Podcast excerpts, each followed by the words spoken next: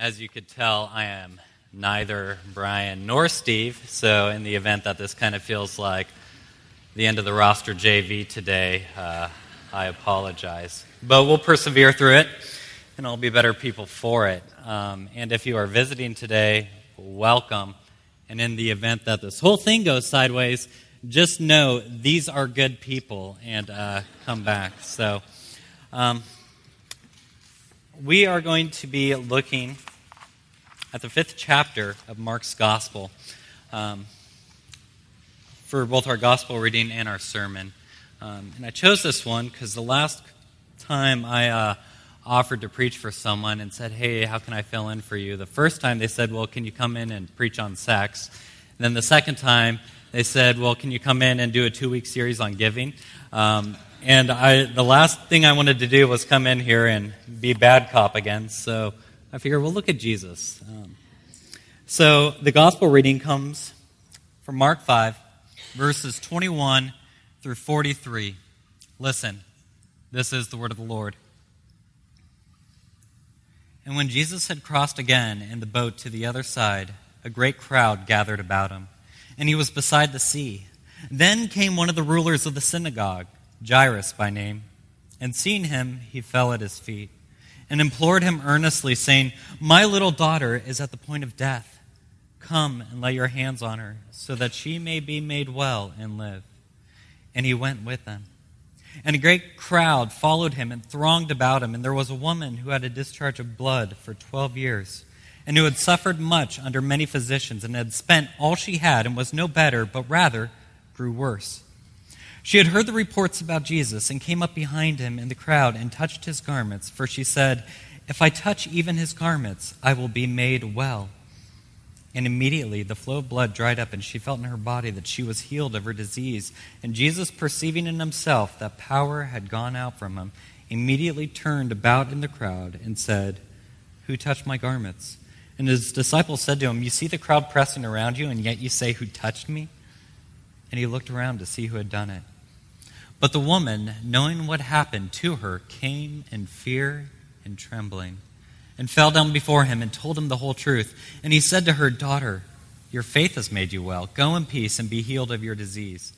While he was still speaking, there came from the ruler's house some who said, Your daughter is dead. Why trouble the teacher any further? But overhearing what they said, Jesus said to the ruler of the synagogue, Do not fear only believe. And he allowed no one to follow him except Peter and James and John, the brother of James. They came to the house of the ruler of the synagogue, and Jesus saw a commotion, people weeping and wailing loudly. And when he had entered, he said to them, Why are you making a commotion and weeping? The, girl, the child is not dead, but sleeping. And they all laughed at him. But he put them all outside and took the child's father and mother and those who were with him and went in where the child was. Taking her by the hand, he said to her, Talitha cumi, which means, Little girl, I say to you, arise. And immediately the girl got up and began walking, for she was 12 years of age. And they were immediately overcome with amazement. And he strictly charged them that no one should know of this. And he told them to give her something to eat. The gospel of Jesus Christ. Let us pray. Dear Heavenly Father, I thank you for this text that we are going to consider today that you have given it to us for our edification, for your glory, and that we could be transformed by these truths, by this story, this vignette we see in the life of Christ. I pray, Lord, that you will quiet our hearts, soften them, sharpen our minds, attune them to you and to your word, that we could be restored and transformed by this truth, by this story, and by the person and work of your Son, Jesus Christ. And we pray these things in Christ's name. Amen. Now, most people, Christians and non Christians, know the story about the fall, about Adam and Eve, their disobedience, the eating of the fruit. Um, yet, so many times we really gloss over the implications of that story, what it really means.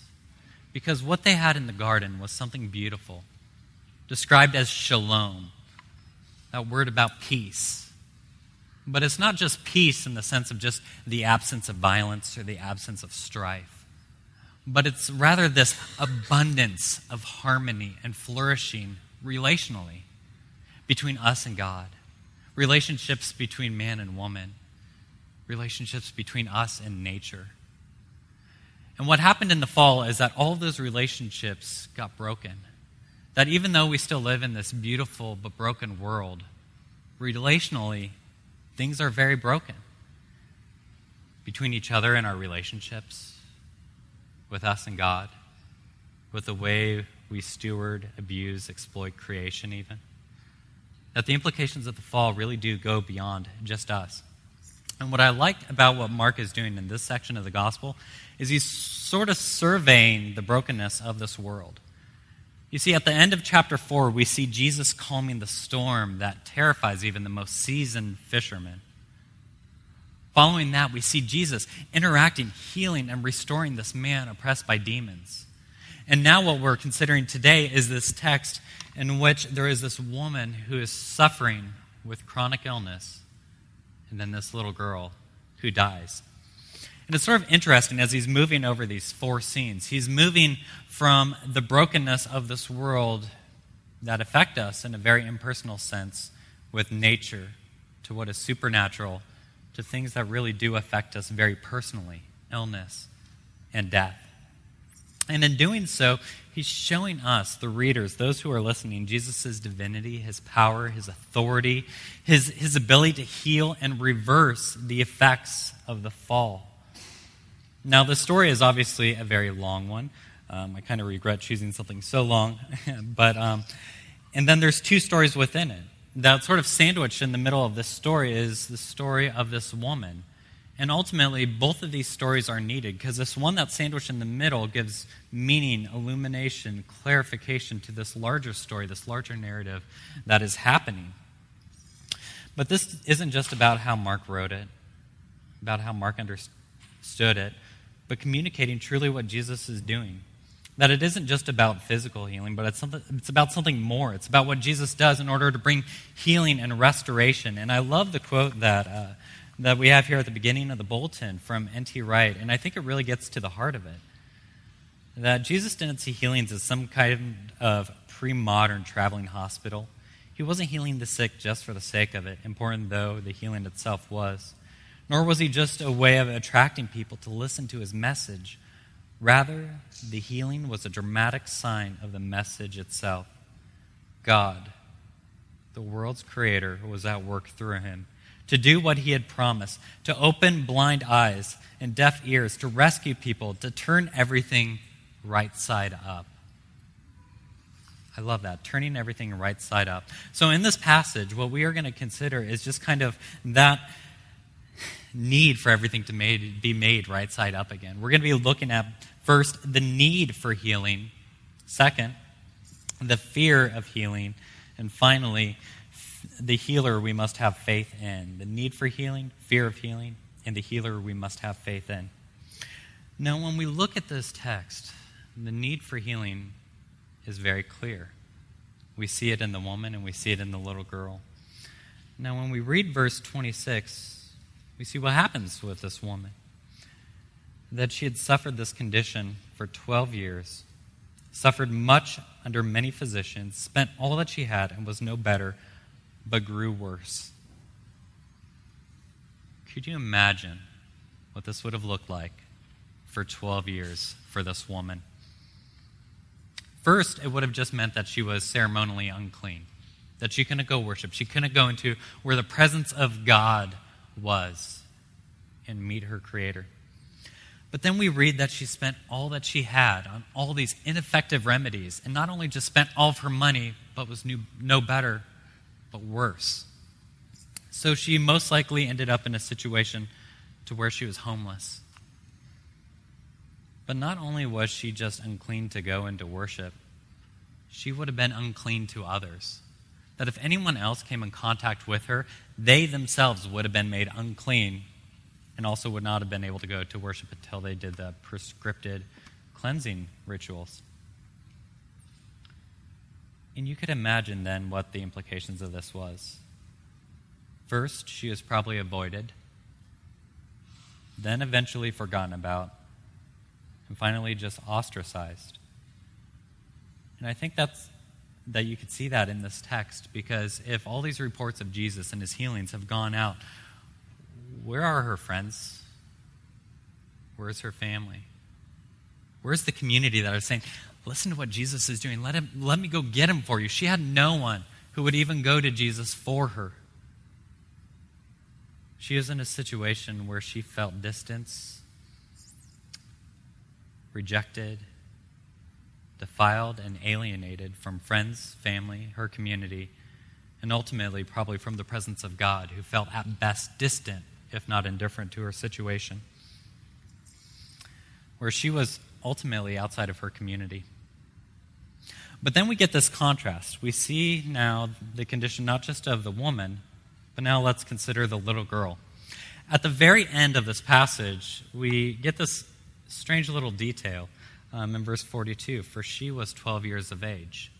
Now, that's not just an interesting detail, but I like it because it almost sets the setting for these healings over the course of 12 years.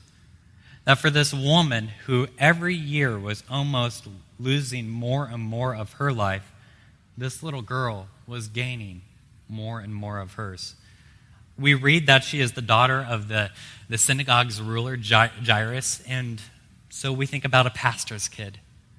We know the special privileges and joy that a pastor's kid brings to a community, how everyone in the congregation knows them, celebrates them, watches them grow up.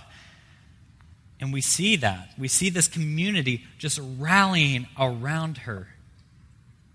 That father is going and waiting by the sea for Jesus to come that even the disciples are on board and wanting to get the carrying bridge up, and they get irritated with Jesus when he wants to figure out what's happening with this woman.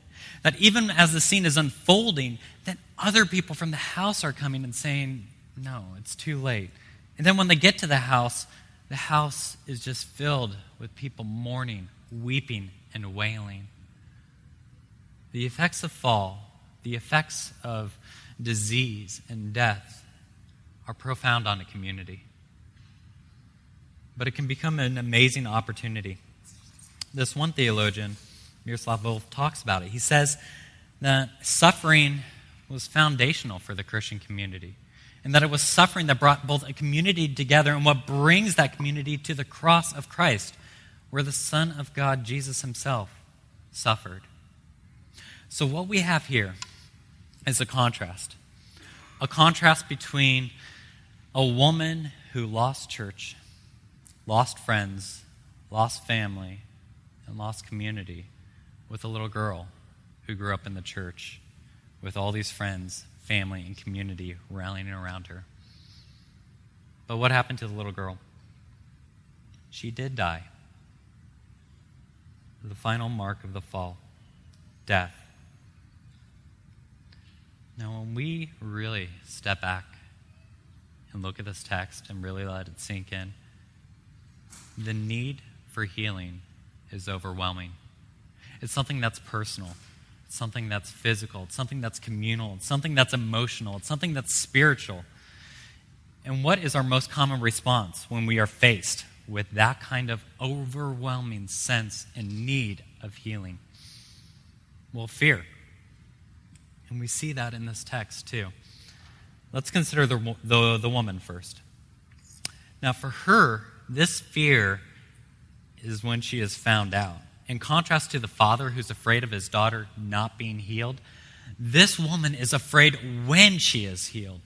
We read in verse 33 that after Jesus is looking for her, asking, Who touched me? that she came in fear and trembling and fell down before him and told him the whole truth. Could you imagine how terrifying of a situation that was for her? Imagine living in a situation where you are completely alone in isolation for 12 years. Then, next thing you know, you are in the middle of this crowd and everyone is listening to you, looking at you, and you are telling them your story. And I think Jesus needed to do this for several reasons. I think first, he needed to sort of correct her almost magic like sort of superstition of uh, the healing. I mean, the woman said, If I just touch his garments, I will be made um, clean. And I think I missed that lecture in seminary where talked about the trousers of Jesus being just as good as Jesus. I mean, I, it's, it's, it's kind of bizarre that she would even think that. But I think it goes further. I think Jesus needed to bring her back to the community, present her to the community, have her there, and see the community recognizing her healed and being able to embrace her. And then to show what happens when Jesus comes in contact with what is unclean. Rather than Jesus being made unclean, he brings cleansing. And that's one of the things that I love about Jesus about who he is. And I think it's one of those obstacles that we have, especially in our own lives, in our prayer life, that we think that either there's so much shame, defilement without us that I can't go to Jesus, that he doesn't want to hear it. But that's not the case at all. And then further, I think he needs to do it to show Jairus the nature of faith so that he could show him how he will bring his little girl back to this community and how ultimately uncleanliness is no object to him. But it's not just fear in the woman, we also encounter it, I think, in the father. Now, the father's role is interesting because he's probably one of the most central characters in this passage. Jesus, a handful of the, the disciples, and then Jairus are the only people who are specifically named here. The woman isn't named. The little girl isn't named, but he is. And I think it's because we can relate well to the Father. We know what it's like to feel the hopelessness um, when healing needs to happen, and brokenness with illness, especially with those who are so close to us, how we can feel so hurt and overwhelmed by it. Now, his fear is probably on account of the woman and the healing that is happening. This interruption, because you see the disciples and Jesus just making a beeline from the sea to the ruler's house. But then this interruption happens. Now, this may surprise you guys because I have the body of a neglected college student, but I spent some time in the military, and before our unit went overseas, um, I was trained as a combat lifesaver. So, basic first aid is about yay and combat medic was about here, uh, somewhere down here, where if I had to perform something, we probably really needed to rethink the situation we ended up in. Um, but one of the things that they really j- drilled down into us was the need to really sort of do triage and understand pressing needs, urgent needs, very costly things that are happening with those that are less serious. So if someone rolled their ankle, not as serious as a gunshot wound or something like that. And when you see what is happening here with these two scenes, we see this little girl that is at the point of death. But then this other woman who's just been struggling with something for 12 years. It seems like the most urgent need in this case is the little girl who is at the point of death. This woman will probably be fine for a couple more days, even. But Jesus stops and he listens to her and he heals her. And when all this is unfolding, this little girl dies. So Jesus can't even be invited into this house. The whole house now is considered unclean. And I think that it's important that Jairus needed to see how this healing with this woman would happen, because to see what happens when he comes in contact with things that are unclean. And what's encouraging is that ultimately we see here another contrast between the Father who cannot save with the Father who can save. It's not an accident that Jesus refers to this woman as a daughter. This term of endearment that is probably one of the most special intimate relationships in this world is between a father and a daughter. And this woman who has been alienated, outcast, outside of the community for 12 years, has Jesus look at her and call her his daughter. Jairus needed to see that. We needed to see that.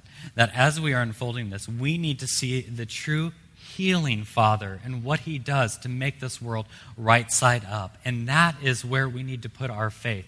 That's why Jesus commands Jairus do not fear, only believe, have faith. And that is the proper response that we need to have to fear. Faith. Jesus talks about the faith of the woman. Daughter, your faith has made you well. And then commands, gives the imperative to Jairus to have faith. Now, this faith, what is it?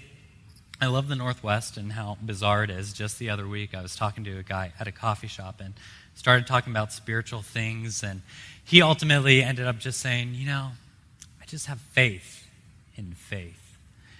I have no idea what that means. And that's not what the Bible teaches either. It's not some abstract thing, it's not something that is just a faith in faith. What faith is, and I love how our, uh, our catechism puts it it's a receiving and resting in the person and work of Jesus Christ. That we rest, that we receive and rest upon Him alone for salvation as He is offered to us. It's not abstract, it's not impersonal the nature of faith is to receive something. We are saved by what faith receives. Now, um, I think a good example of this is like car keys.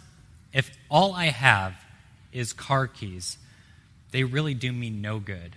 I could travel around just as fast as if I don't have them. But if I use those car keys, if those car keys do what they are meant to do, be put into the car and receive that and then I could go fast with that. And that's what faith does. Faith allows us to receive and rest Jesus in his work. Now, what I love here about this passage is kind of what it tells us about faith. Just like the woman, our faith may not be perfect. It could be defiled and have a whole bunch of sinful impulses and misconceptions behind it. But what makes faith and how Christianity talks about faith and faith in Jesus so beautiful is that despite how imperfect and lacking our faith may be, the object of our faith is absolutely perfect. And that's what Jesus is telling Jairus here and commanding him to believe. You, he's telling him, You came to me in faith. You were having faith. Do not stop believing me. Look at who I am and how I interact with those that are alienated, ostracized from the community. I will do that for those who are celebrated within the community as well. And that's what I love about Jesus is that we see not only that he has this heart to engage and make things right and make things right side up again, but we see how he does that. How does he heal? Well, let's consider how he does it first for the woman. In verses 28 through 30, this is what we read. For she said, If I touch even his garments, I will be made well. And immediately the flow of blood dried up, and she felt in her body that she was healed of her disease. And Jesus, perceiving in himself that power had gone out from him, immediately turned about in the crowd. We see this transaction occurring. Jesus lost power so that this woman could receive healing power. And it's this, it's this type of sacrificial, self giving love that characterizes Jesus' ministry and ultimately culminates and climaxes at the cross. For example, we talked about this woman that she lived years rejected, defiled, and outside of her community. What the author of Hebrews tells us is that Jesus himself suffered outside of the gates, outside of his community, in order to sanctify the people through his blood. He bore the ultimate curse of rejection alienation, defilement outside of the community so that we could be accepted, made clean, and brought back into relationship and communion with our God and Maker. But it's not just for this woman, we also see it for this little girl. Let's reread verses 39 through 42. Why are you making a commotion and weeping? The child is not dead, but sleeping. And they laughed at him. And he put them all outside and took the child's father and mother and those who were with him and went in where the child was. Taking her by the hand, he said to her, Talitha cumi, which means, Little girl, I say to you, arise. And immediately the girl got up and began walking. Jesus says that this little girl is just sleeping. Everyone else says she's dead. But then what's interesting is in the other Gospels, it also says that she is dead. So is Mark wrong? Is Jesus wrong? I don't think so. I think what Jesus is doing is instructing us and making a point to us about the nature of death. That just as Jesus used this term of endearment with this woman, calling her daughter, he uses another term of endearment with this little girl. Now, it's, it's sometimes hard because we are reading an English translation of a Greek translation of an Aramaic expression. So um, things sometimes get lost. But what he's doing ultimately, and every dad knows how special this is, he's sitting down next to her on bed, taking her by the hand, and saying, Honey, it's time to get up. This one pastor says Jesus is saying by his actions, If I have you by the hand, death itself is nothing but sleep. There's nothing more frightening for a little child than to lose the hand of a parent in a crowd or in the dark. But that is nothing compared to Jesus' own loss.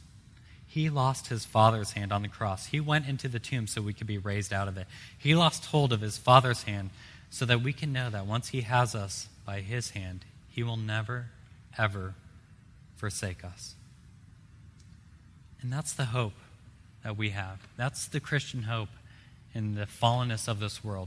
We know that in a context, in a beautiful but broken world, where there is chaos of nature, supernatural forces, chronic illness, tragedy, and even death, death is not the end of it. We know that all these things are real, painful, and hard, and they burden us and they bring us to tears many times, but we see the love of our true Father our Heavenly Father. The true healer who brings us to Himself, accepts us, saves us, and brings us through the most painful illness in the darkest nights of death to a dawn full of restoration and light. Who Himself experienced the full weight of these things within history so that we could be assured of an eternity without them. And that is the good news. That is the hope of the gospel. That is what we receive and rest in in Christ. That we don't earn this. We don't earn this reconciliation. We don't earn anything. All we do is we receive it. We rest in it. We rest in the true healer who affirms the truest need of healing in our relationships, in our community, in this beautiful but broken world. But that we don't need to fear or be afraid because death is conquered, defeated, and overcome in Christ's resurrection, even. And that's what we look forward to. And for us, we know it's nothing more than just mere sleep. And that's the type of Savior we accept, receive, and rest in. Let us pray. Dear Heavenly Father, I thank you for this text that you have given us, for the ways that you have worked in this world for the ways you bring healing, for the way that you hear our hearts, you hear our pain, you hear how much we just long for the total restoration of all things, and that you are doing that through the person and work of your Son, Jesus Christ. Have these truths sink into our lives, sink into our communities, sink into our relationships, that we can continually experience the joy of restoration that you are doing. And we pray these things in Christ's name, amen.